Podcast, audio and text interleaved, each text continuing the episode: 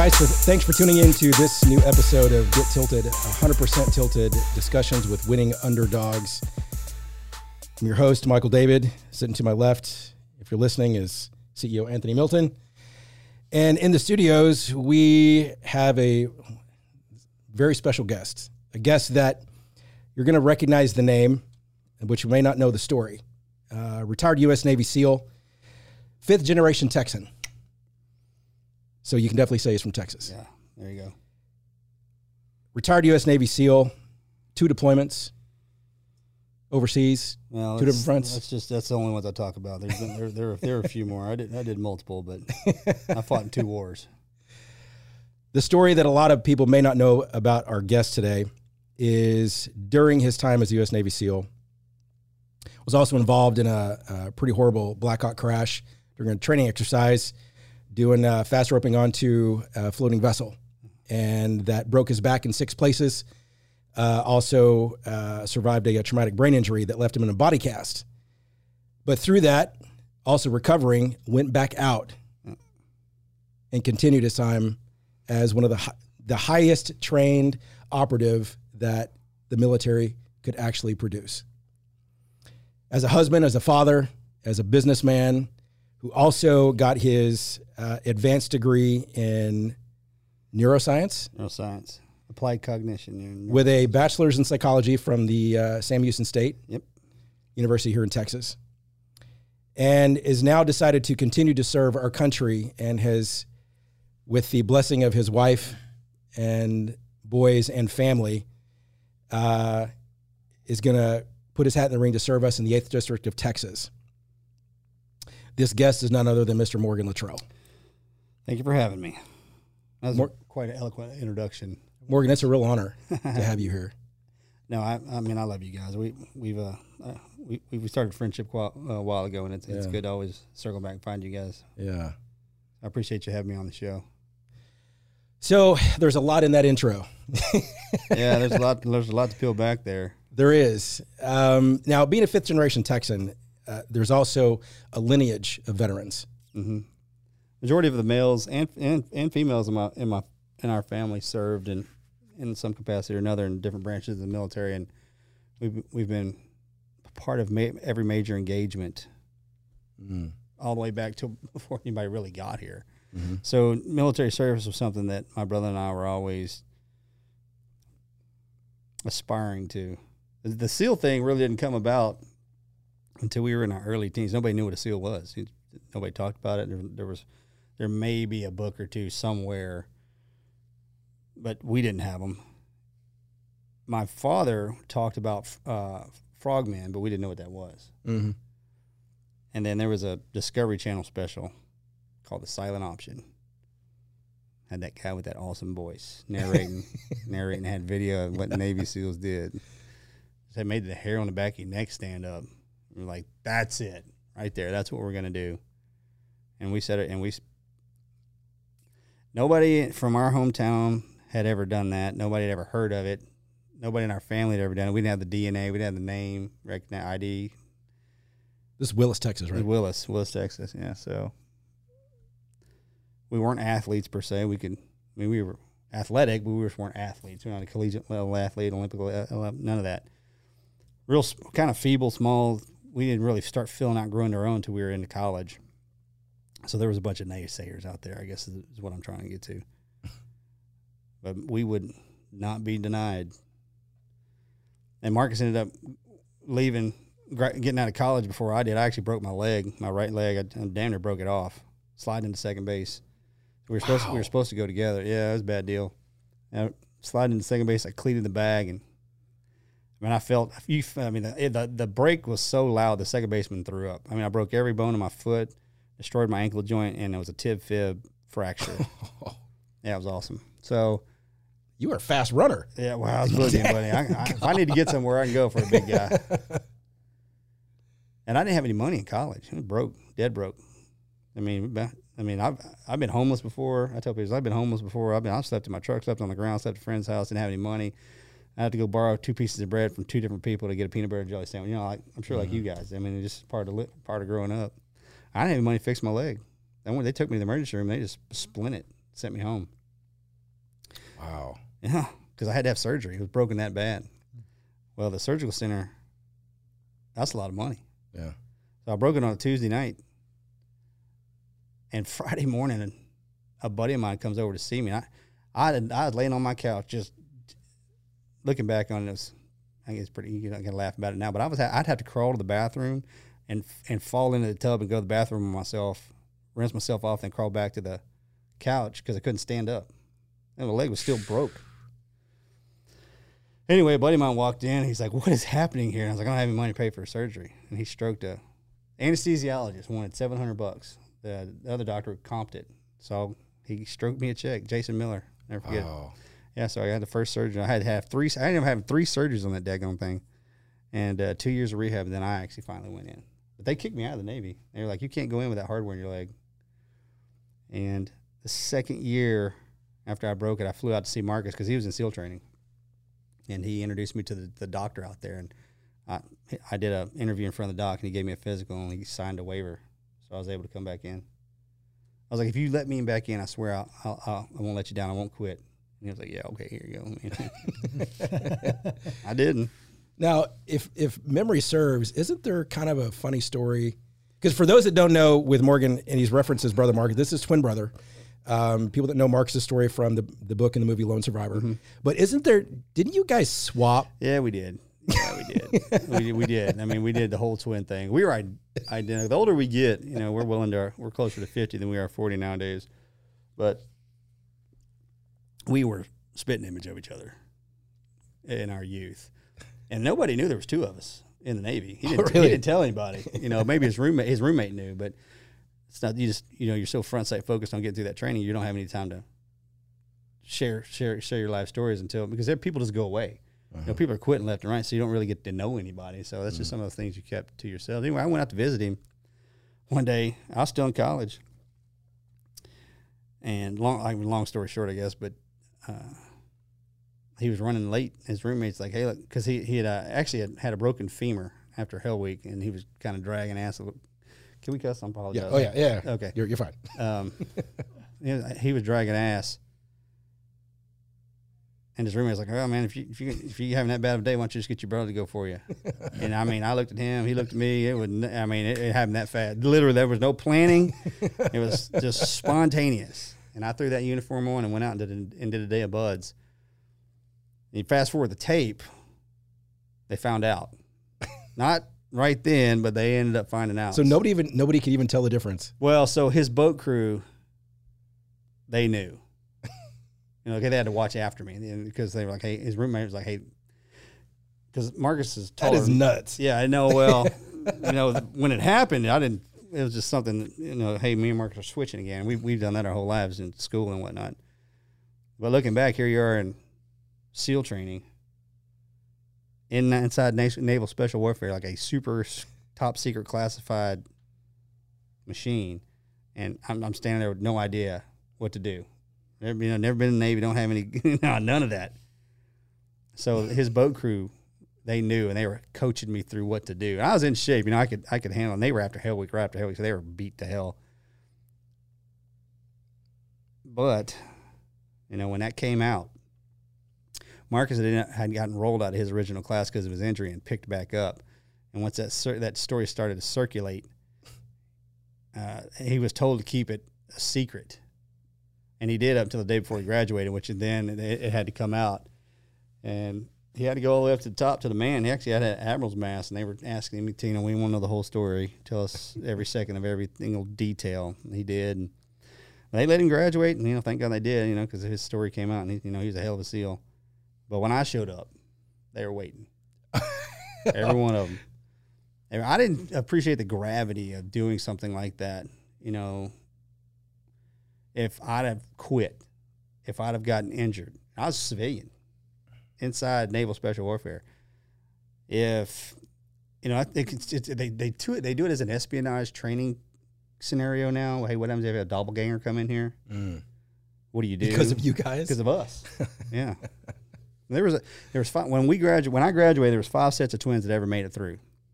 Five brothers, five identical twin brothers, and we were. I, I don't know if more have gone through, but at the time we were the number five. So then you know, so that was a big deal. And when I showed up, and they were all of his instructors were there. CEO was still there.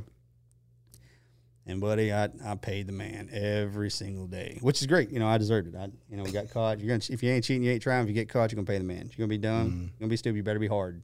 Mm. And I, you know, I I was a pretty tough son of a bitch. So not trying to toot my own horn, but I was I'm pretty. You know, I, I grew up in the country. I'm a pretty tough son of a bitch, and they made me earn every second of every every day to get my trident. But I did. Okay, graduated top of my class. You know that. It was just all fun games. And towards the end, they were like, "Hey, you know, that's a great story. You know, Mm. good job. You, you, that's what it's all about here." Mm.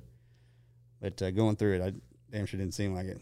So yeah, Gro- we switched. Growing up, uh, I said with your dad being a veteran, did you grow up in a really militant type disciplinary home? Dad was a he was a kind of a different breed of human being. I won't bag him old man too much because he's dead, but you know he, he leaned on that Vietnam experience and, and his military experience when he raised us. I mean he we were yes yes sir yes ma'am. You know we, we very very respectful, very very driven.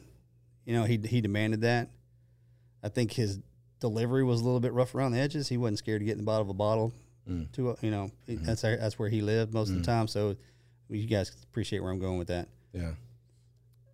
Uh, I don't, you know, I don't take anything away from him. We never we always had a roof over our head and a, a meal in front of us. He did do that, and he loved us more than anything. But you know, I don't. Old Jack Daniels made him a son of a bitch majority of the time. But Mm.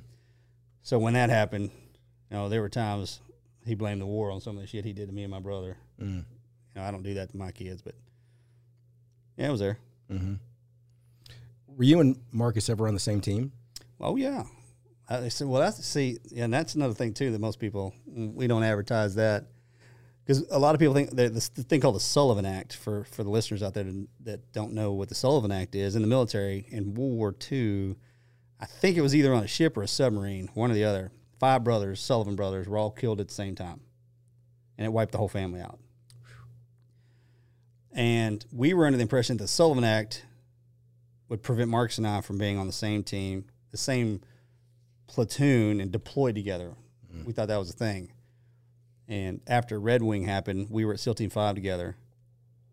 And as we were deploying out, we, we had to make a special request through our commanding officer, who went all the way up to the to the top, and requested that we be at the same team and deploy this together. We just were not allowed. The only stipulation was we were not allowed to ride in a, in the same helicopter or ride in the same Humvee, mm. same truck, just mm-hmm. in case. And we were over in Ramadi, Iraq, in six and seven, when it was That was the that was bad. yeah, I mean, it was amazing.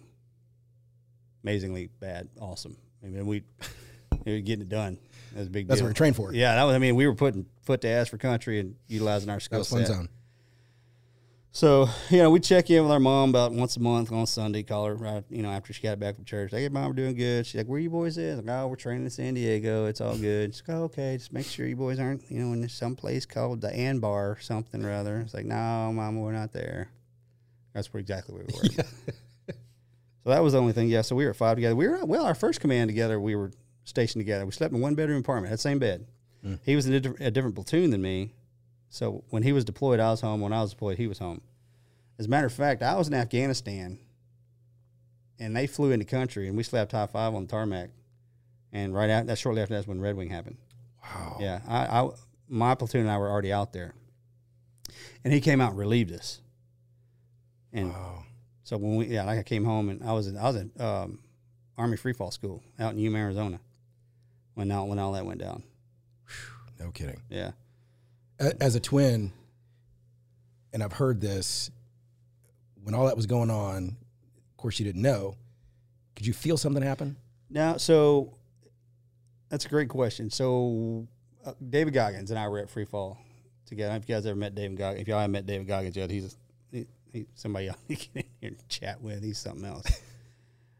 He can he had gone into town. There, Yuma Free Fall Zone is way well. It used to be way out, no cell so, cell service or anything like that. So I was out there, and David had gone into town and saw the news and heard about this crash and that something was going on and SEAL something with the SEAL teams in Afghanistan. He came back out, and I saw him that morning. And he's like, "Hey, hey, bro, um, some SEALs look like some SEALs got killed in Afghanistan. How's your brother? And I, you know, he said that to me. And I looked square in the face. I was like, you know what?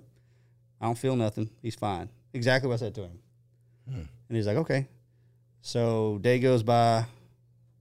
The next day, it's out. You know, this is our guys and my the couple of seals that were out in Yuma with me. Like, hey, you sure nothing's going on? And I was like, no, nah, I'm sure, man. I don't feel nothing. I'm good. And I just started driving back into San Diego because I was finished. We had graduated, and I was headed back to San Diego to get on a plane to go to Hawaii. And my phone started pinging, and I first voicemail was a teammate of mine. He's like, "Hey, hang up right now and call me."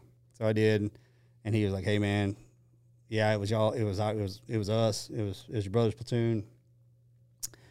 And I was like, "Well, all right. What what are we looking at here?" And he's by that time they, um, I think they knew Danny was dead, Mm. and they told uh, Matt. I, I think they knew Danny and Murphy were down, and Axe and Marcus or MIA, presumed KIA, is what he told me. He didn't know. It's just what he told me. And that's a two and a half hour drive from from Arizona San Diego. I mean, I was, that was rough. That was a rough go. I remember that one. That was that was challenging. Anyway, so I was making my way to San Diego, but I knew, I knew, I knew in my heart and soul, I, I never believed my brother was dead. I knew that. And everybody was like, "Hey, you know, you," especially as it started to move downstream a little bit, and there was like four, day three, four, or five. I was like, "Hey, look, you know, you guys, y'all can talk, y'all can say all you want. I'm just, I mean, y'all, y'all turn me loose, and I'll go find him, or y'all find him. I know he's out there. I know he's hurt. I know he's, he's, he's in a bad way, but he's alive." And day, I hadn't thought about this in a while. I think it's day five, maybe. We got the call that he was rescued. We had a uh, secured line brought out. To Navy put a secured line, red line at our home. Which, um, of course, them country red, country folk rednecks I grew up with thought that was the coolest shit they'd ever seen. it's like that's a classified phone, like a presidential phone. I'm like, yeah, man, that's you know, red, red all over it. And like, who can we call? I was like, don't call anybody on that thing. But anyway, twice a day we were getting in the mornings. We'd get an update at rise and fall of the sun, right? So we get an update in the morning, we get an update in the afternoon. Man, it got to where that was just exhausting. You just you get an update and then no no changes, Mm. and you're just like, because the only people that, it was in my dad's bedroom, so the only people that were allowed in there was the the seals because we had clearance. They, I mean, it literally turned it into a um, SCIF, SCIF, a classified area where you could have a phone like that. Mm. I mean, we had to have a watch on it and all that kind of kind of got out of hand. But anyhow, and that that last day, by that time there was about sixty team guys out there, and at any given time there's one hundred fifty to three hundred people on our property that never left. Wow. I mean, the whole county turned out. It was a it was a sight. I mean, they were barbecuing breakfast, lunch, din- cooking breakfast, lunch, dinners, barbecues. They brought outhouses out there. The sheriff and the constables and state troopers locked down the roads getting to us. And That's amazing community support. oh, buddy, I mean, we, we had church out there on the grounds. I mean, Wow. it, it was it was a it was it was exhausting, but it was amazing. Because we after the days we you know we get a call, hey, we found Danny's body. Hey, we found Murph's body. Hey, they recovered the helicopter. Gut wrenching, but then relief. Like it's a Yeah, it's almost to a point. I was like, oh, you know, just don't. I don't want anything until we find out what. Mhm. No more updates. And that, that day four or five, whichever one it was, we uh we uh, all the team guys would walk into this room and and my and Master Chief Gothro was the one that would answer the phone. That was his thing. And uh, he got on that phone. I think it was in the afternoon, if I remember correctly. And he's like, "Yes, sir. Yes, sir. Yes, sir." And we were kind of all standing there. He's like, "Yes, sir. Understood. Understood." And he dropped his head, and he dropped his head in a, you know, quick like an emotional damn one of them things. And everybody lost it. And I'm standing there. I'm just standing there looking at him, kind of stoic, just kind of watching him because he's like, "Nah, I, I'm not feeling this." And uh, so everybody's like really getting in that emotional release. And man, he he gives a thumbs up to to us. Nobody sees that but me. And every because everybody out here comes mom and dad. Man, they're just crying their eyes. I mean, and then it then it starts to spread out to outside because we didn't catch it in time, and everybody you know everybody's like, you know, he's dead. They found him, he's dead. This, that, and the other. So we had to walk that back and um, tell everybody that they had found him. Which my family and friends and you know God bless them, they they were all celebrating Marcus. You know he's, he's alive, but we still had a man down. We were missing somebody. We were missing Axe, and Axe and I were best friends. Um, he we Wow, were no kidding, Morgan. well, we were swim buddies Wow. and buds. Yeah, we were swim buddy and dive buddy and buds, and then we were in uh, SDV school, pilot navigator together, and then he was my s- sniper partner, and we shooter spotter together. So we did everything together. Oh, Yeah, I mean, every, I'm day one, everything. So that was a. So the rest of the seals are just, you know, we brother we- survived, but then you had a brother that didn't. Yeah, right. So we're still waiting, and, and then you know, inevitably they found him, found his body. Um, I think two weeks later, maybe. I think it was like day fourteen. Anyway, I don't know where where. Um, oh yeah, the, the question you asked me is if I yeah I always knew my brother was alive. Mm. Sorry, I went down a little tangent on that. No, no, no, no. so, how long after? Because when, when Marcus came back, and you know he was uh, just getting taken care of, getting minted back up. Uh, when you ended up doing uh, that exercise in, in the Black Hawk, That was a well. So Marcus, he he Marcus got home about a month and a half later after he was rescued. He had to go to Germany, do debriefs and all that kind of stuff, and kind of rehabilitate. And they actually snuck him out of Germany. There's a there's a senator, and I won't say say their name, but there was a senator in Germany that had was on had his own plane, and Marcus jumped on it and came home. wow, Yeah, we picked him up in San Antonio. And then um, we were at home for about a month after that. Went back to, and I feel bad about this because I, I was ready to go back. I wanted to go back to work. Mhm. And I actually forced Marcus to do that. I was like, man, let's go. He's like, nah, I'm just not ready. I was like, yeah, it'll be good to get back in the team. Mm. You know, we'll work, we'll get back in the, get back in the grind, get back in the train, be great. And, you know, he, he, he's like, okay. And, that, you know, he shouldn't, I, sh- you know, I feel bad about it. I shouldn't have done that to him um, because it was not a good good. It didn't turn out to be a not not a good idea. You know, he wasn't ready. Excuse me. So from that day,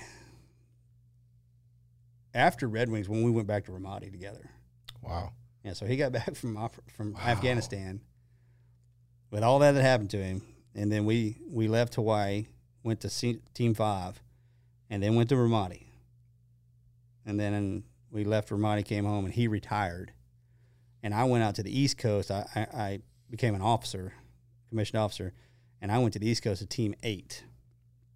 Did a platoon out there, cycled back, and then in my second platoon at SEAL Team Eight is when the helicopter crashed. November November twenty November 9th, twenty I used to be good at this. Two thousand and nine, I think. hmm I think that's when it was. Uh, under yep, we were we were like you said we were doing fast roping operations off the coast of Virginia. There was an underway vessel. It's really and when an epic storm nor'easters are blowing in, it was really kicking our ass. Anyway, our, our we were flying with the 160th SOAR. I mean, arguably the greatest rotor wing asset the world's ever known. Still to this day, I mean, those guys are the, the absolute guys and girls are the absolute best at what they do. That was just a series of misfortune events. The helicopter lost was lost some altitude, and the ship was, you know, sh- the ship was rising and falling, and the rotor struck the plenums, the stacks on the boat, sheared them off, and the helicopter ended up turning on its side, and those of us in it fell out, and the helicopter crashed on top of us, caught on fire, blew up, killed the killed the crew chief, and it was catastrophic loss to the rest of us, and I, and I broke my back, and actually broke. I landed in a, se- you know, the, the worst part about it is I landed in a seated position from about forty feet, and I was completely, I was kitted up, and I walk around six. Well, I used to be six four. I'm about six two and some change these days, but at any given time, I was around three eighteen to three twenty with all my kit on. wow, And so imagine jumping off a four story building, laying on your butt. God, Shit hurt. It hurt bad. I felt it too. I didn't know where I was when it happened.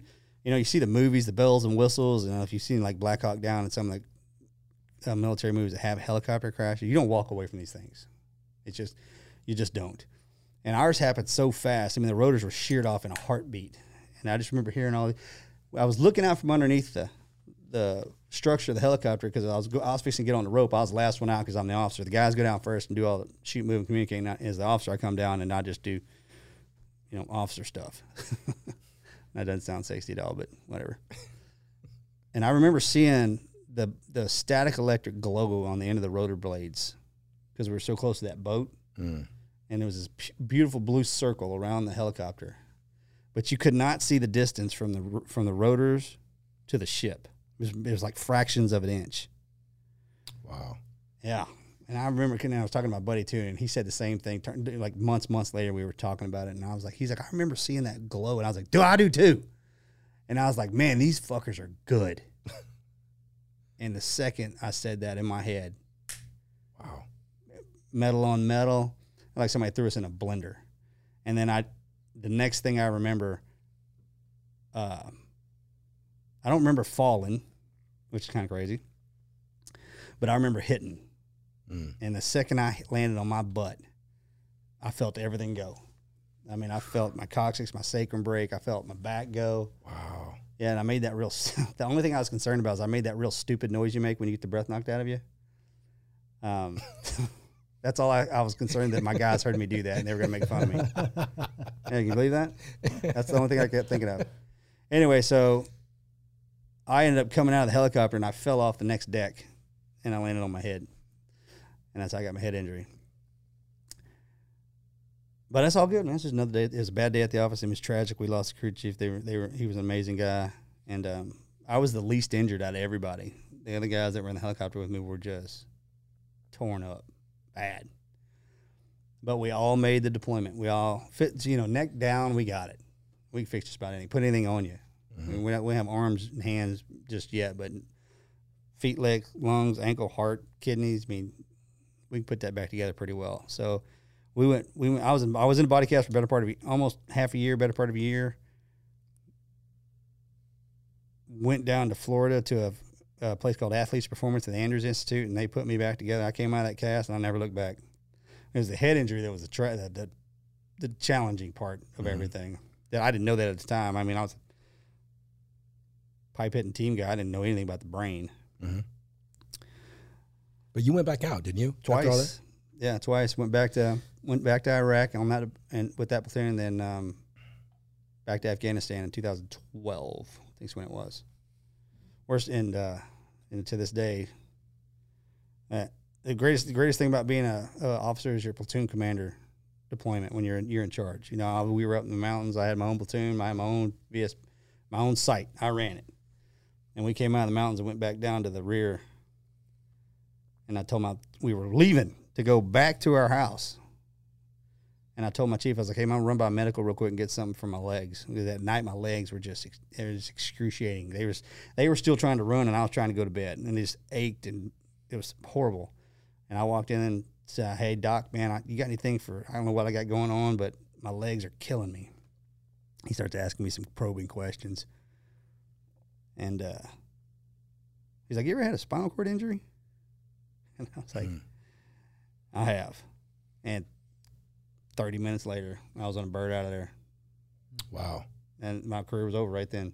Mm. Yeah, it's terrible, tragic. Now you you're you got a bachelor's in psychology. Yep. and then you took that and got an advanced degree in neuroscience Neuroscience, at yep. um, University of Texas. Yep, UT Dallas. Um, first, what inspired you to even get a degree in psychology? What was that spark that then led to No math and all women. And fair. Swear to God. I mean, I was a CJ major, a biology major, a chemistry major, a kinesiology major. I ran, I mean, I just, I, I it took me six years to get out of undergrad.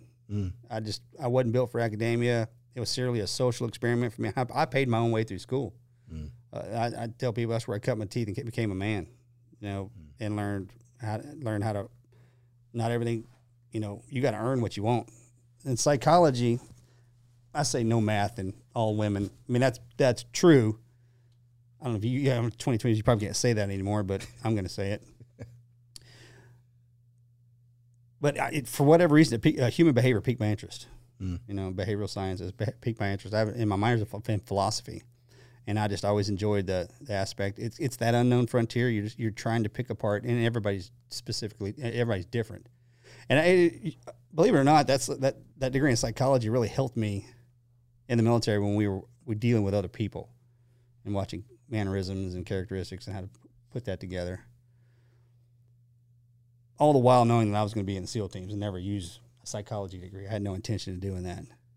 But after getting out of the military with it and going back to grad school for cognitive neuroscience, it, it, it definitely it, it helped out tremendously. I and I studied applied cognition and neuroscience because of my head injury. I was trying to mm. fix myself. Mm. And the you know the, the brain is the last bastion of untouched frontier. It's it's that three to five pound gelatinous substance between your ears that allows us to contemplate thought, contemplate the contemplation of thought. Allows me to sit here and talk to you, and understand what I'm saying.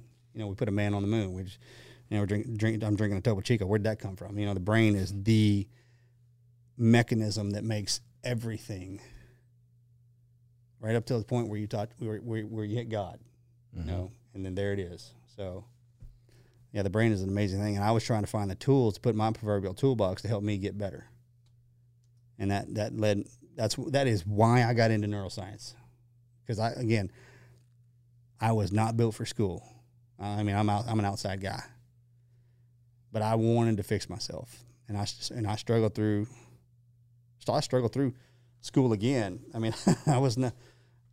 I, I tell people I graduated last of my class at Sam Houston State with that degree. I mean, the, the 2.0. I mean, like my dean was like, "Get gone, get leave." You graduated. I did. I mean, that's the hardest thing I've Win's ever done. win. That was that, that was hard. Yeah, I got it. I mean, that was the hardest thing I've ever done. People bag on me all the time about getting a 2.0. I was like, "It's the hardest thing I ever did." Mm. I mean, I busted my ass to get that 2.0. I mean, you can make fun of me all you want, but you're not gonna outwork me. Mhm. So I took that that work ethic and what I learned in the military, and I graduated uh, magna cum laude out of UT in grad school, and I graduated with three nine. Damn statistics got me in math again. Woo. Anyway, but that's how I got back into grad school. Sheerly just studying the brain because I just was having so much trouble with that head injury I had. I wanted to figure out how do I bring myself out of this hole I keep finding myself in. Uh, fascinating studies, and, I, and it's a passion of mine now, even today. I think one of the things that compels most people when they when they hear that somebody was a Navy SEAL was we all have this idea of it's the most strenuous, the hardest, the most grueling.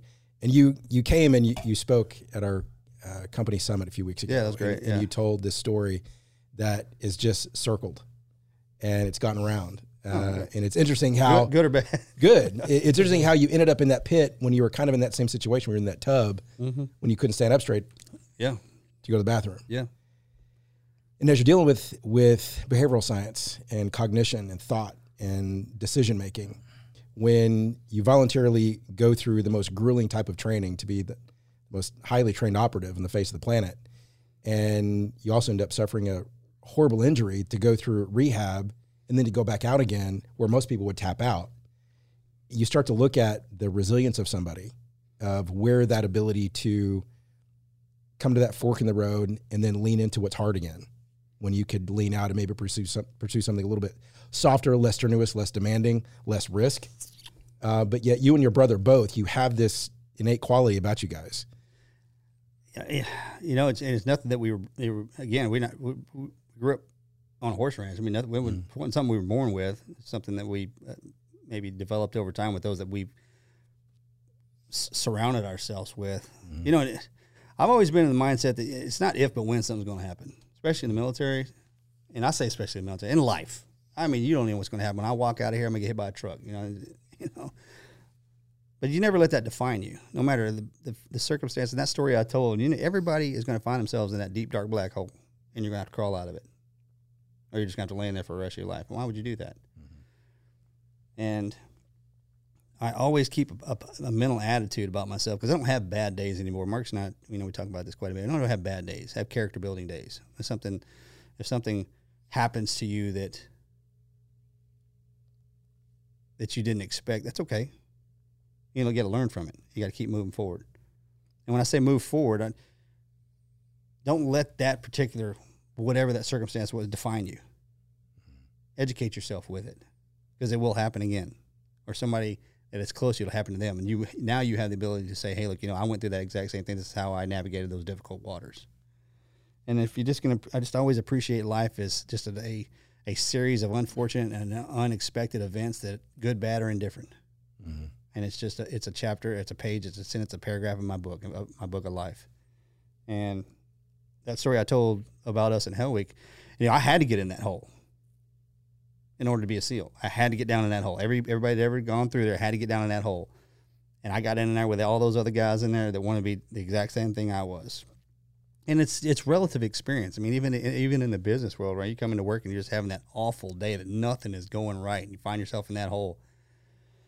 no matter how far down there you go, you can always come out of it. And you can all and all of us see somebody that's living in one of them holes. And we were having that discussion today. Mhm. I mean, you'd be surprised how what what affects how how effective someone that either you were you like one of your employees, one of my employees, or somebody above me, if they just reach down there for a half second, t- a minute to spend time with me and ask me what's going, how can I help, or hey, let me pray with you, or whatever, you know, how effective that can be, Mm. and yeah, take it in stride. We're either in one or about to get in one or just got out of one. Yeah, life is a series of black holes. You're gonna find yourself in no matter what. don't be afraid. Don't don't ever be afraid. Don't ever say I'm not gonna do something because it's gonna be hard, or I'm gonna lose, or I'm gonna get hurt. Why would you do that? You you do the you're supposed to do the exact opposite. That's how you grow. But which you don't learn, you repeat until you do learn it, right? Well, if you ever make if you ever make the same mistake twice, you're not paying attention. You just don't care. That's not the way to live your Oh life. yeah, wow, yeah. That's dang. That couldn't be any more true. And, and I, I tell people that work with me, I tell people when I'm out on the campaign trail, I was like, look, I promise you one thing. I will make mistakes. I'm human.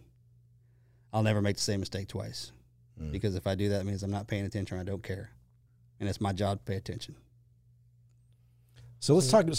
Go ahead. the campaign trail, eighth district. Yeah. Was there was there a single catalyst that was the finality of you wanting to run, or was it a It's my series home. of events? It's my home. I mean, there, there, there, there's, there, there is a, a series of things that lined up, but it, I grew up here. It is, it was, it's my home, and I've, I have, I have either lived, gone to school, hunted or fished, and have family in every one of the counties in the district. And I speak the language. Mm-hmm. And if, if you ask, well, are there any certainties in this? Like, yeah, that we're certain we have to have somebody represent this district. We do there has to be a congressional member from District 8. And I was of the mindset if somebody was going to knock on my door, I'd want them to walk up and say, hey, look, I was raised here. Mm. I, I see, I understand, and I know what these farmers and ranchers want, and I know what these folks that live in the city want. You know, because I've done both. You know, and I, I, took something from the, the, the Spartan community when the the Persian Empire was coming after him. You know, because in this game of politics, people have often asked me, "Is like, well, what if are they going to take something away from you, or what if they're going to, you know, what if they come after you, they try to hurt you?" I was like, "Well, I have, I literally." And the person, the, the Spartans, like, uh, I don't know why they would come after us because they can't, they can't out, they can't outfight our poverty. Hmm. We're so poor. We've ha- we have literally nothing but our land and our pride, right? And I've I've been at the bottom. I've been in that black hole. You can't take anything away from me. I've been just as miserable and lonely than than anybody, you know, relative. So I'm not worried about how hard it is, how scary it is. All I care about is fighting and defending and representing everyone from here. And I mean taking it right on the chin, bloody, it doesn't matter. 15 rounds. I, I love it. And I didn't have anybody come up to my door and knock, knock on my door and say that. And that's why that's why I'm doing this. the Spartan mentality. Have anything other than our land and our pride to fight for. Sounds kind of like a current world event that we were just talking about. You think? while ago. There's little similarities there. Yeah. So Kevin Brady was in the seat for 25 years. 25 years. Yeah. What are some of the things that you appreciate he, that he accomplished? So he he passed the um, uh, the most recent tax cut for the country, and he he'd been fighting that guy. He'd been fighting that guy. It was the first time in what thirty years, maybe It's eighty. I missed this to 83, 86, I think, is when our last um, restructuring of the tax codes went through, and he and he championed that guy the whole time he was in Ways and Means. Wait, so I, you know, I was a little ignorant to the details of Ways and Means. I thought that was just a small business. We're working the tax code, but that's so that's that's Social Security, that's Medicare, that's it. T- Ways and Means touches the human existence, and it, he did a, a lot of things. Most notably is the the, the tax cuts for businesses and, and private citizens. He teed up one thing that most people don't know about. It's called the Windfall Exclusion Act. You guys ever heard of this? Mm. Mm. and it's for teachers. It's for first respond police police officers, first responders, and educators. Okay. It's a bill that was passed. We're trying to get rid of it, and he's trying to get rid of it. But uh, maybe a decade ago, uh, a provision was passed, a law was passed that says if you were a firefighter, if you work a second job, because firefighters work 24 hours every two weeks or every mm-hmm. week, right? You know, or like a police officer. Police officers, they do their jobs, but a lot of them work second jobs in order to make ends meet. If you work your second job, you only get a certain percentage when you once you retire. You're paying into Social Security. You know, you only you don't get your full benefit. You only get a portion of it. They're out. They're out almost nine hundred dollars a month because of it. Wow. So because they take care of their family today, they get penalized down the road. Right. And they they're our educators, our first responders, and our police officers. Can you believe that? Wow. That's, that's the most horrible thing I've ever heard because they don't get paid anyway. And they're the backbone of our entire district and country. You know, they're our educators of our children. And it's just, it's just, and I, they're, uh, they're really up, upset about that. And I want to make sure that that's something I, especially here in our, they're really upset about that here. So flip side of that question, what are a couple of things that you hope to be able to accomplish that Kevin couldn't accomplish? Yeah, that's a great question. Uh, you know, our border's a big deal here. And when we talk about border, border security and immigration, immigration laws, that's a political wind that seems to ebb and flow with the changing of the administrations or the or the House and the Senate. Um,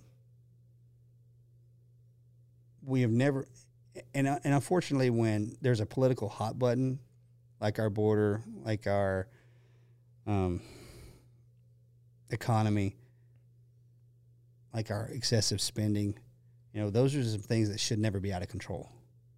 Those are some things that should be, there should be that synergy that allows us to live in harmony. But unfortunately, they use those things as a political um, wedge and, a, and political leverage in order to get elected.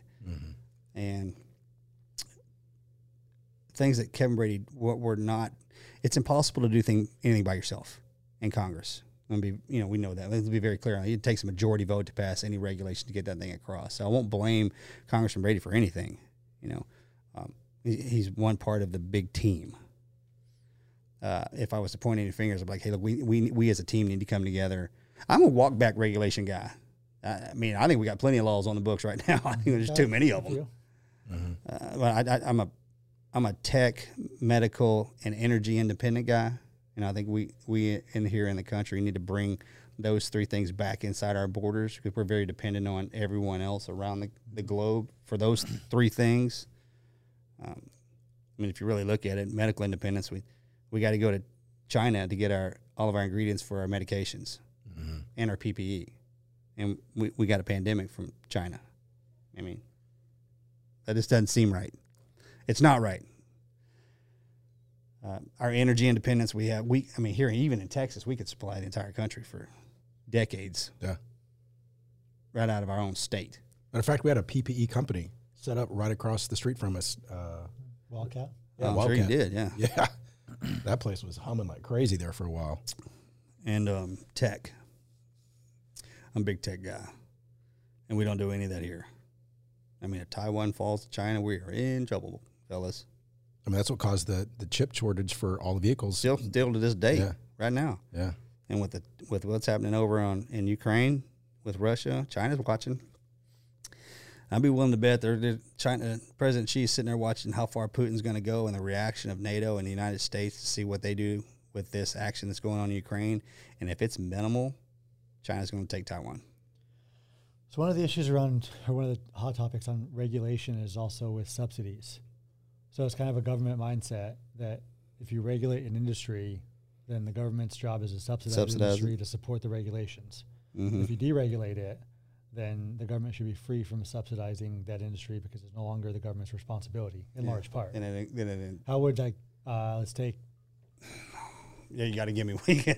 Don't throw me to the wolves and say which one. You got to you got to So, give me one. I, I don't know the specifics about, it, but there's conversations around uh, Verizon, AT and T, Comcast, cell phone towers, networks, fibers, 4G, 5G, so on and so forth. That was heavily subsidized by the government over the last couple of decades to build infrastructure, um, while at the same time deregulating those entire industries Mm-hmm. to where the costs of those to the consumer we're through the roof. Yep.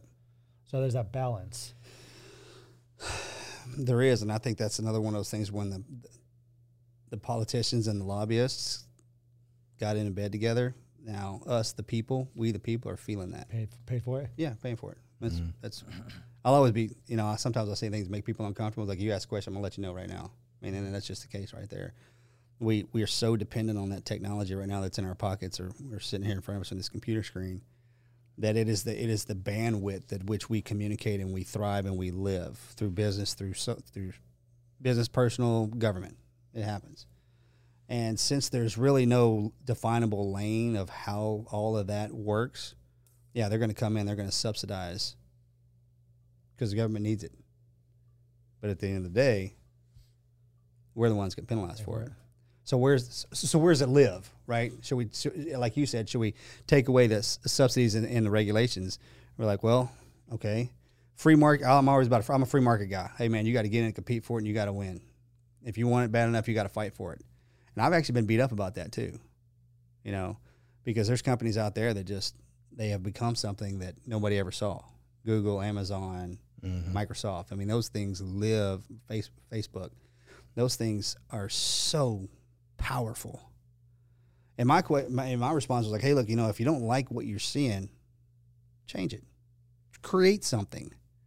And I, get- I get beat up for that quite a bit. And and I and, and the reason I say that is because I own a business. You guys own a business. You fought your asses off to start this business. How would you feel if somebody came in and slapped regulations on you? It's like, oh, you can't do that anymore. You know, I don't care how hard you worked. Like I used, I used. Um, you ever seen that that iconic image of um, um, Jeff Bezos when he's sitting in his office, like in his basement, and it says Amazon on butcher Yeah. paper? Yeah. Like Behind hand it. drawn. Broke, just broke Yeah. but would not quit. And look what he has now. You know, I don't fault the guy for that at all. I'm not going to bag on him, and I'm not going to say, "Hey, look, you you shouldn't have what you have." Because tonight, when I get home and I need some dog food, I'm going to jump on it and get it. Tomorrow. You know what I mean? Tomorrow, Yeah, or maybe even tonight. Um, where? How do you fi- how do you fix the, how do you fix that particular problem, Anthony? I, you know, it's something that's gonna that's a that's a whiteboard think tank thing. I wish I had a, a perfect answer for you. I don't. We saw it through the pandemic, where the state of Texas tried to overregulate our industry, barbershops, haircuts, Yeah. tell them when we can operate, how we can operate, if we can even open the doors. Threatened being arrested. Yeah. Remember how that hair. felt? Yeah, it's terrible. And I, say, I mean, the the less government that's living and breathing in anything is is appropriate.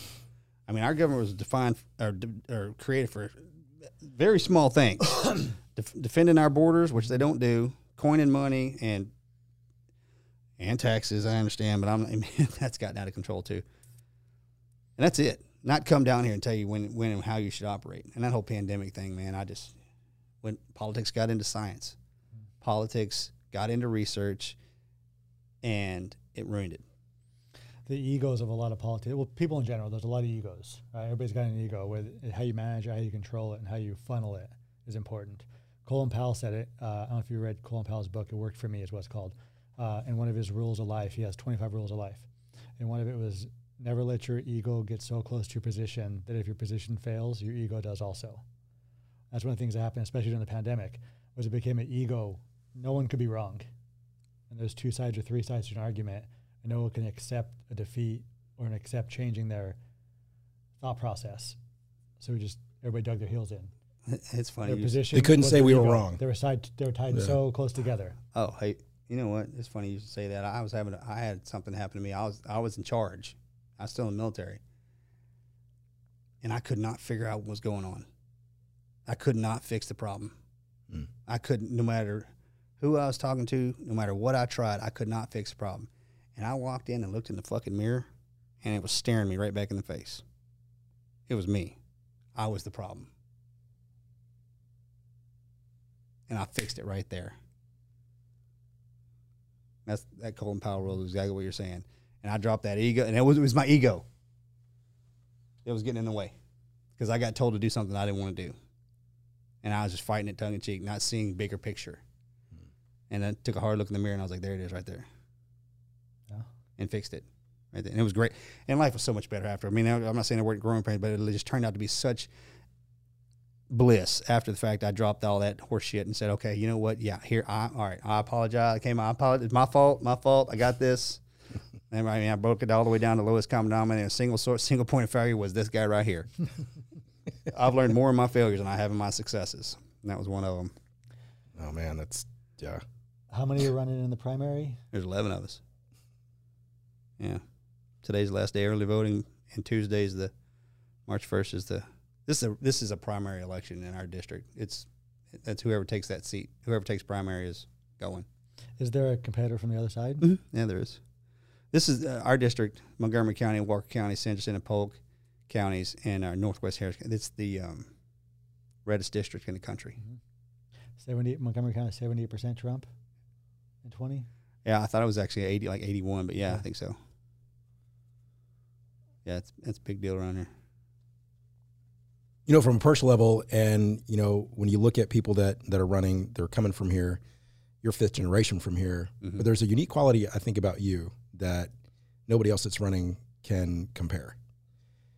This is not an ego thing for uh, what I'm going to say to you, Morgan, because, uh, and this is what I think people need to understand. Uh, when you come from the SEALs, when you come from having to make decisions at a time where, and you're trained to, you're trained to make clear cognitive choices when you're in the most stressful environment possible when everything goes to shit and you've got to be able to remain clear that's why from what i've read and gathered in, in i fan out with seals in the videos but it's always the training and it's it's it's inducing stress chaos and battlefield uh, scenarios habitually over and over again shooting over and over again so that you can make clear, concise, sharp decisions in those moments. Mhm. And that's what you have to do and what about what you're going to have to face to do in, in Congress. Because in emotion, in narratives that are driven by lobbyists, by deep pockets, and people are throwing shade, to be able to have the ability to think clear and concise and big picture in those moments is what I think makes you way more equipped than anybody else. Oh, thank you. Yeah, always remember exactly what your role and responsibility is and who you represent will allow you to do great things in DC. When you lose, when you think it's about you Mm. and what you think is appropriate, then you've lost.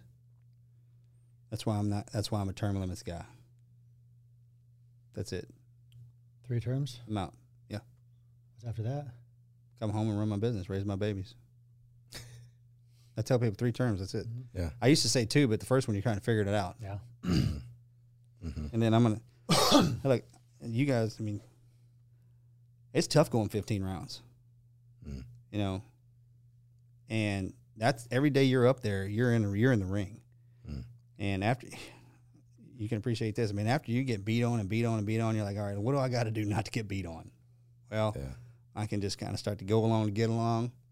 So my philosophy is I get out there and slug it out as hard as I can, and then bring some, then attack somebody else in. Like your turn, but you got to earn this. This hasn't been. This isn't no. I mean, this campaign. This has been challenging. Challenging. I mean, it's tough. People just just talking all kinds of ugliness towards me, and I'm trying to be appropriate here, but you know, saying Yeah. some things I say. I'm like, where did you eat? I mean, Yeah. it's a bit much. Has it been hard on your family a little bit? Oh yeah. Yeah. But we, we came in this together as a family. We made this. We knew we're like, hey, look, this this this is not gonna be cool. It's not gonna be cool mm. at all. And the hard, and you know what the worst part about it? It's, it's Republicans that are doing it. I didn't even go on a Democrat yet. Really? you know, it's it's on the Republican side. They're just tearing my ass up. And but hey, you know that's all right. And I'm a high ground guy. I have n- I have never said one ill word about my opponents, and never will. I never say anything. I praise in public and criticize in private. Mm. And if I got to take you to the woodshed, nobody's gonna know about it. Mhm. So give me let me let me walk through a large level of our team for a second and kind of their thought process collectively, not singular but collectively when it comes to kind of the Democrat, Republican, red, blue, so on and so forth. Yeah. 680 employees across 66 stores and three brands. The majority of them are younger in age, under 30. Um, heavy minority, heavy single moms. Mhm. They can associate themselves with a lot of conservative values, uh, lower taxation, lower regulation, Yep. Strong military and defense. Uh, there's a lot of things they connect with, but there's never been that connection piece between that demographic base and the social family values of the conservative base. Seems to always be the disconnect. What do they say? Uh, uh, abortion is an example. Yeah. Uh, um, marriage, family, because it's going against what there is. So there seems to be this dividing line where it's young Democrats and old Republicans. I wouldn't say you I'm, a, I'm not an old Republican. I'm a young Republican. Yeah, old men like under thirty, yeah. Oh, okay. right? Okay. So if we have uh, um, barbers and hairstylists, they're trying to buy their first house, they're trying to buy their first car, they're trying to put their kid through preschool. Mhm. They're living paycheck to paycheck or two paychecks at a time. Um, they have little debt and little desire to obtain debt. They're trying to go through the first tribulations of life, and a lot of the social aspects that conservatives typically don't like to do: government assistance, Mhm. welfare, WIC, um, housing, affordable housing, uh, um, uh, child tax credits, a lot of those things that typically are more liberal in mind. Yep. What sets off a lot of people, what turns off a lot to of go people. that to go that way. Say I that's one of those another one of those things I usually don't back down after because I had I struggled. hmm I'm not saying I don't still I'm not saying I don't feel for people that struggle, but I, I struggled. Struggle is part of life. It's not easy. It's not supposed to be easy. And when and I'm not saying there's there's not there's not things out there that are appropriate for single moms that are that are still working two jobs and have three kids and they're just getting their butts handed to them. Yeah, there, there, there's those times of things. My problem is when when those particular programs get put in place, they don't ever, they don't ever get walked back and they just keep adding to them, add to them, and then you just find it's it's just an out of control spending spree that can never be walked back, and then it's then it's taken advantage of. An unmanageable It's a, yeah, government dependency. and I mean, we are thirty trillion dollars in debt, mm-hmm. And the vast majority of that is on social programs, mm. Social Security, Medicare, Medicaid, and I'm not saying there's not that that- doesn't need to be there, but what it's how it seems the, the lens at which I see it is today is they're just like absolutely going to give you everything. Don't even go to work. You know what? Don't you don't even have to. We got you mm-hmm. you know what? We'll pay for everything. We got to float the bill for that. Somebody's got to pay for it. And you hear him like, well, that's, well, we can print our own money, so we don't have to worry about that. If you guys had the were in the red like our country is, they wouldn't put they wouldn't put you out of business. They put you in jail. They mm-hmm. would. And so it, it, it, it all works in this synergistic system, right? And people, that- I try to say, hey, look, you need to take, you need to look at this thing as a big picture model here. Like we can do as many social programs as we want and help you out, but your kids, there's not, there's not going to be in there there for them. We can help you right now, but there's nothing, nothing's going to be there for them. Social Security's not going to be there for your kids. Not going to be there for my kids. It's on, it's going to go unsolved in, in ten years, mm-hmm. or faster than that. And th- that's why, and I'll, and I'll speak for this Republican me, is why I'm against those those programs and, and how they are, because it's it's endless. And now p- politicians on, on the Democratic side are just using it for, hey, I'll give you fifteen hundred dollars a month not to go to work if you just vote for me. you know, you see how the economy lives right now. You see what inflation looks like. We we can't spur. We're trying to spur economic growth through excessive spending. Mm-hmm. The Federal Reserve is printing money hand over fist. That's why inflation is over skyrocketing. It's almost hyperinflation. What comes after hyperinflation? A dramatic recession. I mean, it's just this up and and that's going to take about ten years. you know, it, it, as hard as it is to get up every morning and go out and work, you have to do that. You you, you, I, I, you can't sit there and just say, "Hey, look, give me everything I, I need and I want." If you want to have your country for your kids, you can't do that. How do you influence citizens that are well off to become more of a job creator or more of a philanthropist or more of a helping their fellow man up so the government doesn't have to do it? We, we had the conversation today. It was about Social Security, how you solve Social Security. And we were talking to a, a gentleman that was very, very, very successful.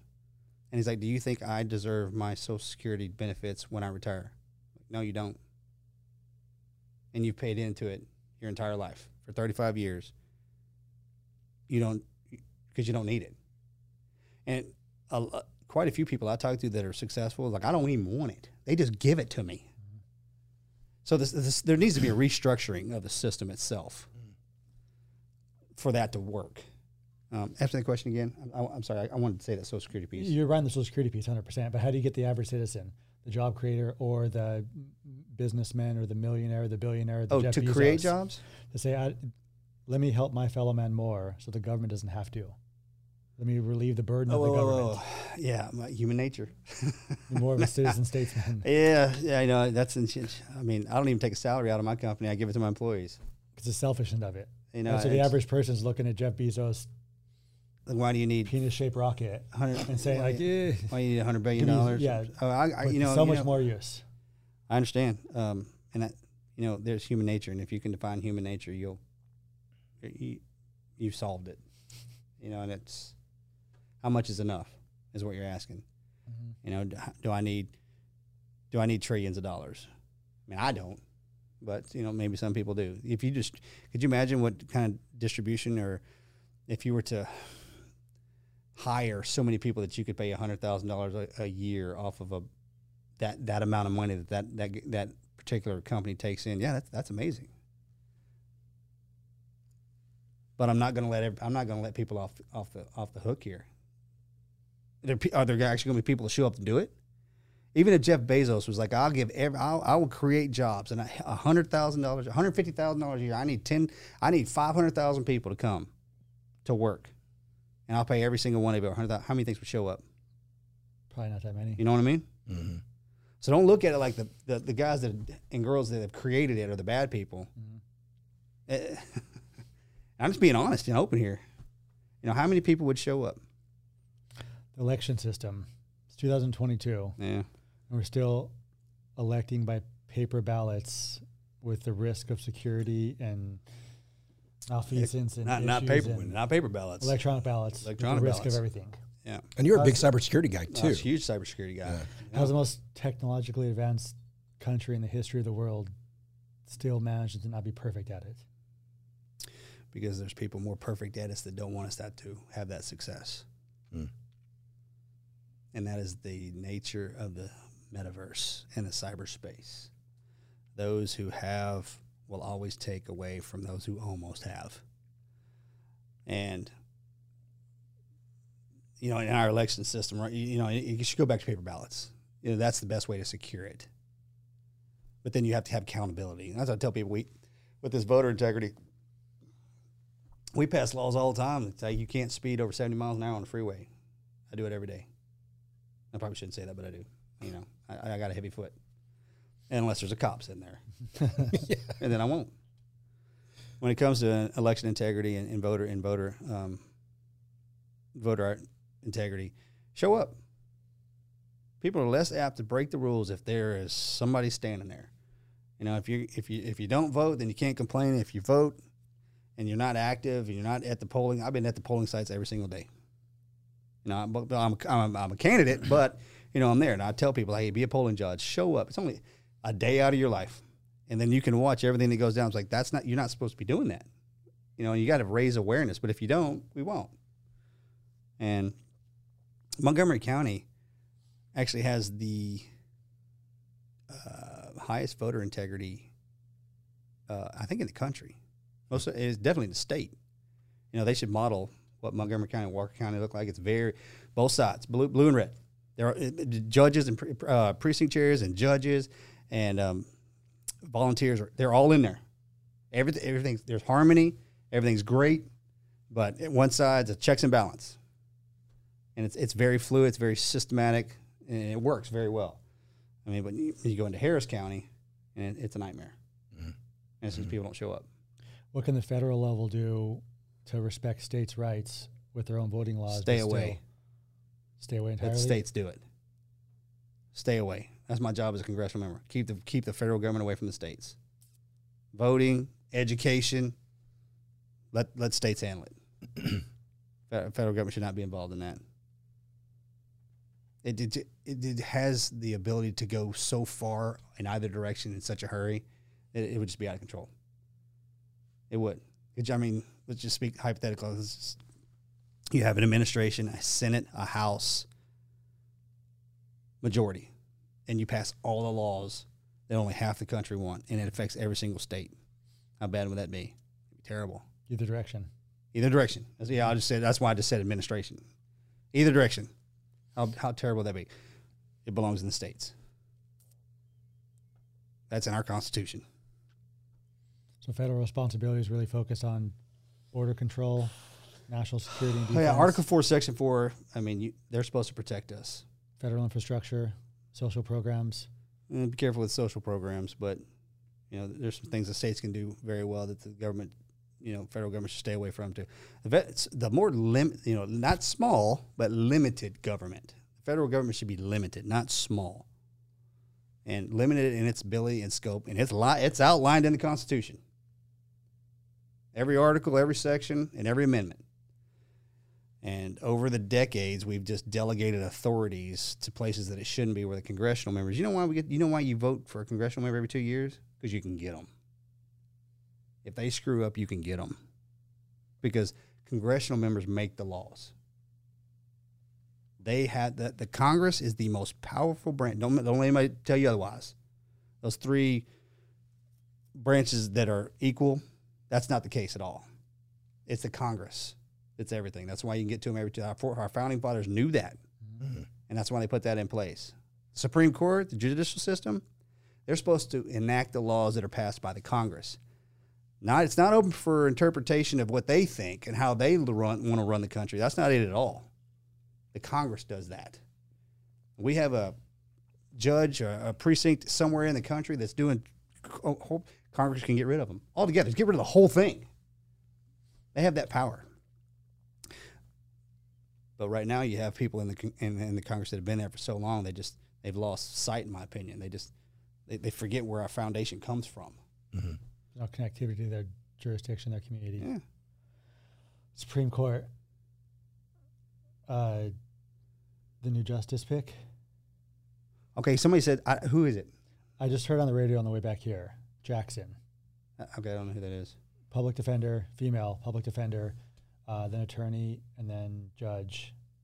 I'm not sure exactly where. Seem qualified? I, I haven't done any research on it. I, I knew he had three. I think three three possibles. Three possibles. Yeah, I, I don't know anything about her, with the exception just heard her name on the radio on the way here. yeah. I'll have to dig in and see what's going on. Better do it in a hurry.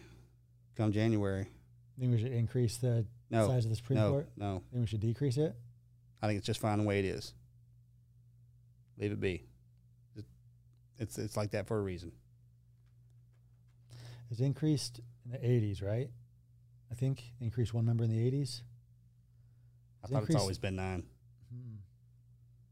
Maybe I'm wrong. You probably know more than me. I know. Uh, was uh, 1935 Roosevelt wanted to go to thir- go to 13. I think.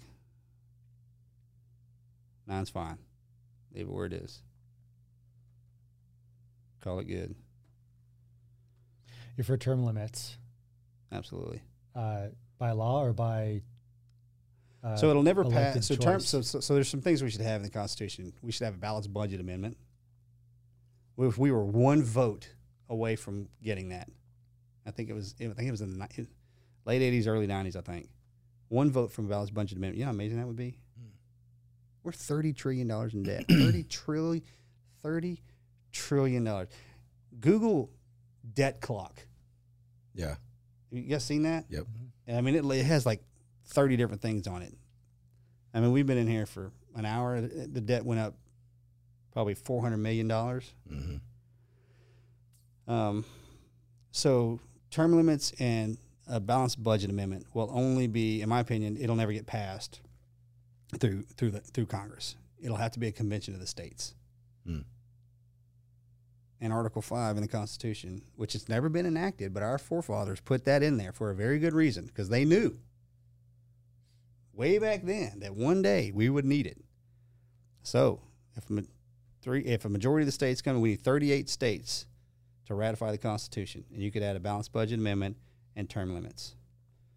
And people are like, well, what's term term limits look like for a Congress and a Senate? Well, I mean, two terms for the president.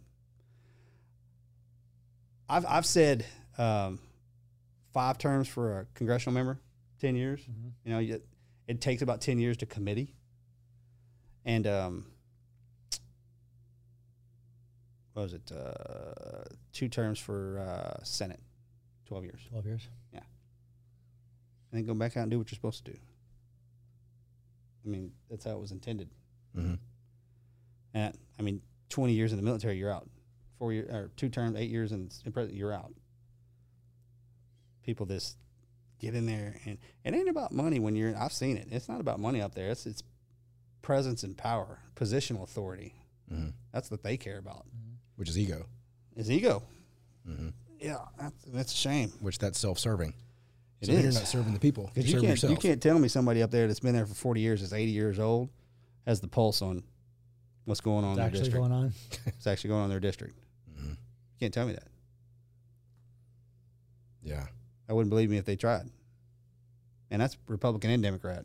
hmm I'm not throwing stones at just one particular party. I'm saying you you got no idea what that those 20 year olds are talking about. Hell, I'm 40 and it's challenging. So anyway, Between now and past the primary, what can we do to help out? oh yeah, thanks for asking. You know, it's now to the primary, which is in four, four days. Uh, if you haven't voted yet, do your homework on the candidates. I mean, dig in. Show up to one of these polling. If you're local, show up to these polling sites. If you're not, and, and like if you want to contribute or support in some way, go on look up our our congressional candidates and do your homework on every single one of us, and figure out which which one you align. And I don't care if you're Republican or Democrat. I mean, I don't agree with 95% or, or, or I don't agree with 50% of what you say, but the other 50, you seem like you're a viable candidate to represent because it's a it's a red district. One of us is going. Mm-hmm. And then get out and vote.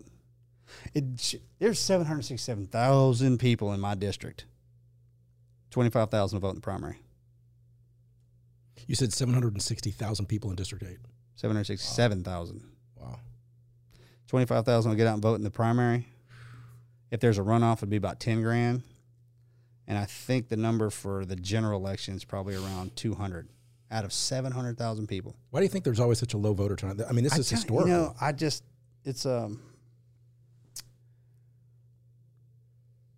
when I was in Afghan, when I was in Iraq one year down in, um, Sadr City.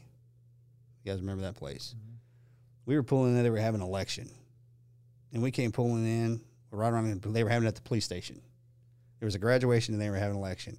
And some dude walked in there with an S vest and killed 300 people. And we showed up about three and a half minutes. I mean, there's body parts all over the wall. I mean, it was just like, looked like somebody just dumped out a grinder because they were voting.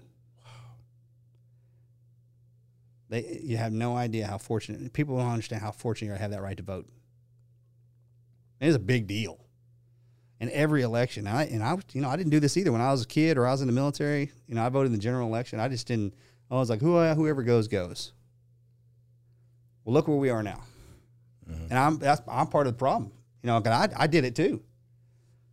I'm trying to fix it, but I did not I did not focus in on my elected officials like I should have. I mean, call it a grit, just call it ignorance, call it whatever you want. But I just didn't do that. I didn't. I didn't. I was front side focused on my career or my kids or being a dumbass when I was a you know just name it. I mean, mm-hmm. politics wasn't a thing, but it should be. It absolutely should be. People have this assumption their vote doesn't matter. Their one Oh, I've had so many doesn't people tell me that. Yeah. What Tony- good is it? What good is it? Is it going to do? Uh, right. Oh, one, I got a buddy of mine who won he had three vote. He won by three votes. Three votes. Tell me your vote doesn't count. Oof. Yeah. You know, I went to your rally at here uh, our Cafe. Yeah. Oh, yeah. I And, appreciate you uh, coming out to that. I got to tell you, Morgan, I've never been to a rally before, ever. It was my uh, first one too. Pretty good one to go to. that was my first one. And uh, you know, I silently go vote. I do my thing. I don't really talk about my political beliefs because I'm I'm not trying to change people's opinions. I love to learn. Mhm. Um, but I have never felt more patriotic than being there that day. oh, thank you. And the That's coolest thing, Morgan, was at this table uh, of several of these people that were there, and one lady said, um, "Just the turnout to support you made them go. This is who I'm voting for." Another couple uh, probably two seats away, I heard the wife look at the husband and goes, I don't know how to early vote, but let's go do it. So it was cool to see the sentiment of people that showed up, a lot of people that knew you, and knew of you, Mm-hmm. Um, or just wanted to support the candidate. Uh, but it was really cool to be a part of something like that, especially in that space, which Yeah. was humbling in, Yeah, in and of Honor- yeah, the. Honor Cafe in Conroe is yeah.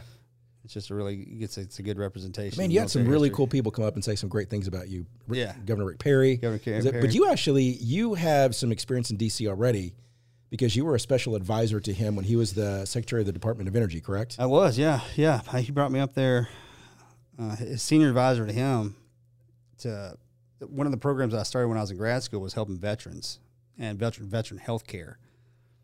And it, and uh, they were like, "Hey, can you come up here and utilize the Department of Energy, which people's like energy, to uh, scale up what you're doing to, to save and help veterans, help and save veterans?" And I was like, "Sure, absolutely." So I came up there. So the Department of Energy, it's very eloquently mistitled. It should be called the Department of Everything. I mean, it, it touches every aspect of human existence inside our country and abroad. I mean, if the DOE was to shut down, uh, our country would shut down. It's one of those necessities, like mm. the DOD. Yeah. And we, eh, this, this yeah. So the so the DOE, Department of Energy, cured Ebola when it hit our when it hit our country. Hmm. The lab, the researchers, the scientists, the doctors, and the and the computers at the DOE cured Ebola. Wow. Yeah, no, nobody knows that. The, the DOE invented the artificial retina. The DOE maintains our nuclear arsenal. The DOE houses 17 national laboratories and all of our supercomputers. And Secretary Perry brought me up there and he's like, hey, I want you to, to utilize the DOE to solve these problems in traumatic brain injury and cancer and opioid and suicide and all this kind of stuff. I was like, and suicides, we're doing computational analytics to see, okay, what is the trait that leads people to do that? Mm-hmm. You know, we run scenario based algorithms off the computers. And I was like, sure, yeah, okay, I'm on my way. Uh, great experience. I learned a lot in DC. Man, DC, I learned a lot there uh, because I had to stand up in office, get a budget, build a team, and where I had to work across the aisle. It was great. I was in the business of saving lives. So I, didn't Democrat, I, I was, I was, and I worked under President Trump, but I was, I met with just as many on the blue side as I did on the red side. Because again, I was just like, hey, look, I'm here to, I'm here to help solve cure cancer. Mm. You know, it, it, believe me, c- cancer's colorblind. Mm. So it's traumatic brain injury. You know, things like that. And they were like, yeah, how do we do this? So my, my job was to move data, information. And I created partnerships with institutes of public private institutes of science, technology, and medicine. You know, for over the over the past decades, we've just come so brilliant in collecting data, like healthcare data, like two males, average age, height, you know, you got this mm-hmm. DNA structure, blah, blah, blah. You know, really in, in imaging on the brain and all that kind of stuff. And the, and the beautiful part about us, we have all this information that we can solve these problems. But the, the, bad part about us is there is so much information that we can't compute it. There's just so much information. You don't know which piece of information or which piece of data to use to solve a problem because there's so much of it. So what we started doing it was it was actually a brilliant plan. Um, we actually started moving data sets. Let's just say, for instance, like on the brain, traumatic brain injury was my thing, right? So I started with traumatic brain injury. So we um, we started moving data sets of the brain, healthy brains, hundreds of thousands of healthy brain images, depth, scope, durations, different kinds, right? And we put it in this enclave, this where we housed it. It's called enclave, all right. And we partnered with a traumatic brain ICU ward in California. So the doctor was sitting there with a, with a traumatic brain injury patient, and he would image that guy's guy's or girl's brain, and he would shoot that imagery over to the laboratory where all those healthy brain pictures were housed. Okay. And the computer would take the damaged brain and compare it to all these hundreds of thousands of data points on this healthy brain. And in a matter of minutes, would send it back to the neurologist and say, chances are the damage is here. This is how deep it is. This is the scale and scope of it. You need to go to surgery right now. This is probably going to be the outcome. This will be the symptomatic issues they're faced with. This is the pharma you need. That was what we did, Wow. right? Never been done before. And normally in ICU, you get a scan in a couple of days, it would come back. Mm-hmm. We, we brought it back in a couple of minutes. You think about that. So like if we if there was a little doc in a box right here, this is what we were trying to build up. There's a little doc in a box out here, and you walked in, and the doctor's. You, the doctor gives you diagnostic workup, types it in the computer. And he's like, patient so and so has these many symptoms. It would sh- shoot it over to that that place where we were storing all that information. In a matter of seconds, it would come back compared to trillions and trillions of doctors' notes across the gl- country. And to go 99.9%, you have the flu without even testing you. Right? Imagine that. Imagine how great that would be if somebody in Montana, out in the middle of nowhere, had access to every single piece of information that the most brilliant scientists, doctors, neuroscientists, whatever, put together. If that lived and breathed, and that's what we were building. Uh, that's what he. That's what I went up there to do. Um, unfortunately, this this it's not there anymore. Wow, no It, kidding. it didn't. Yeah, it didn't. Uh, administrations flip. Just It- went in the water. It's a thing. It's a thing. Wow. Yeah. So it's out there floating around somewhere. It's just like a, a CPU terminal collecting dust. Yes. That's gone. Wow. Believe that? Mm-hmm. So, and that's in my second. I set up another office, uh, office of artificial intelligence, and our, our job was to to, um, you know, everybody talks about quantum computing and the quantum space and the singularities and all that kind of stuff, and we were doing cyber threat, cyber risks assessments and whatnot, um, which is very applicable now considering what's going on in Ukraine and Russia and China, and, and it died too. It's gone, and just um, it's funny when you know administrations flip. It's just like if it wasn't our idea, it's we got other ones, and we'll fund something else. And it just From a cyber perspective, where do you think uh, for average Joe Smith that they're, or even from a, a company or a, a country standpoint, what's the uh, what's an area that people could either consider protecting how, from a cybersecurity level, from a personal level, and then from a Yeah. like an enterprise level? it's, it's I, I- don't differentiate between the two. Mm. I mean, you got I mean, somebody takes your business just as bad as somebody takes your bank account or steals your identity. I mean, there's a lot worse things on life than dying. And when somebody ruins your credit, takes steals your identity, buys all kinds of stuff, you know that that hurts. Somebody malware, spyware, you know, stand, um, sandworm, they send that in there, and they scuttle your business, take all your stuff. You got to pay a ransom. Right now, the, the response to the federal government when somebody gets hit with ransomware is like, pay it. You know, it shouldn't be that way. You just be very, and I, I'm not trying to scare anybody. You know, it's it's the space we live in, but be cautious, be careful. You know, you get on Facebook, get Instagram, whatever. You, you, you do you do you read the terms and conditions? No, you just click and go. And they're telling you on there right now, we're gonna we're gonna sell your data, and every single piece of data point you put into that into that platform is open source. And I don't care if you secure it or not. If he's like, I want it to be private, it's not private. It lives and breathes on their servers. So if anybody hacks their servers, it's gone, and somebody else owns it. So just be cautious. I mean, especially with your banking, everybody does everything on their phone. You got the card on the phone, you got driver's license on your phone. Everything lives and breathes on your phone. Just have t- two, you know, um, double authentication. Make sure that you, you know, everybody's like, "Ah, I got a password that I use. That's the same one. It's, you know, you you don't want the same password and everything. You want to change that thing every every six weeks. You know, be just just paranoid enough to know that. Don't think that it can't happen to you. Mm. Even I mean, like even you guys here at Tune Up. I mean, don't think that somebody they're not going to go after the grid. They're not going to go after some big entity that the government owns because those things are monitored and maintained by subject matter experts in cyber and cyberspace, cyber risk, cyber threat. You know, me and you sitting here talking right now, they come after us in a heartbeat, and nobody ever sees it. Mhm. Nobody's ever going to hear about it, and it, it's just how it is. So, and they, and you know, the the threats that are coming from the nefarious actors across the pond, they know that, and they can make just as much money off of a thousand people than they can off one person that's a billionaire. So, just be conscious, be aware. I I met with a, you kids especially. I mean, that goes from everything that they see, hear, and touch and smell on that phone.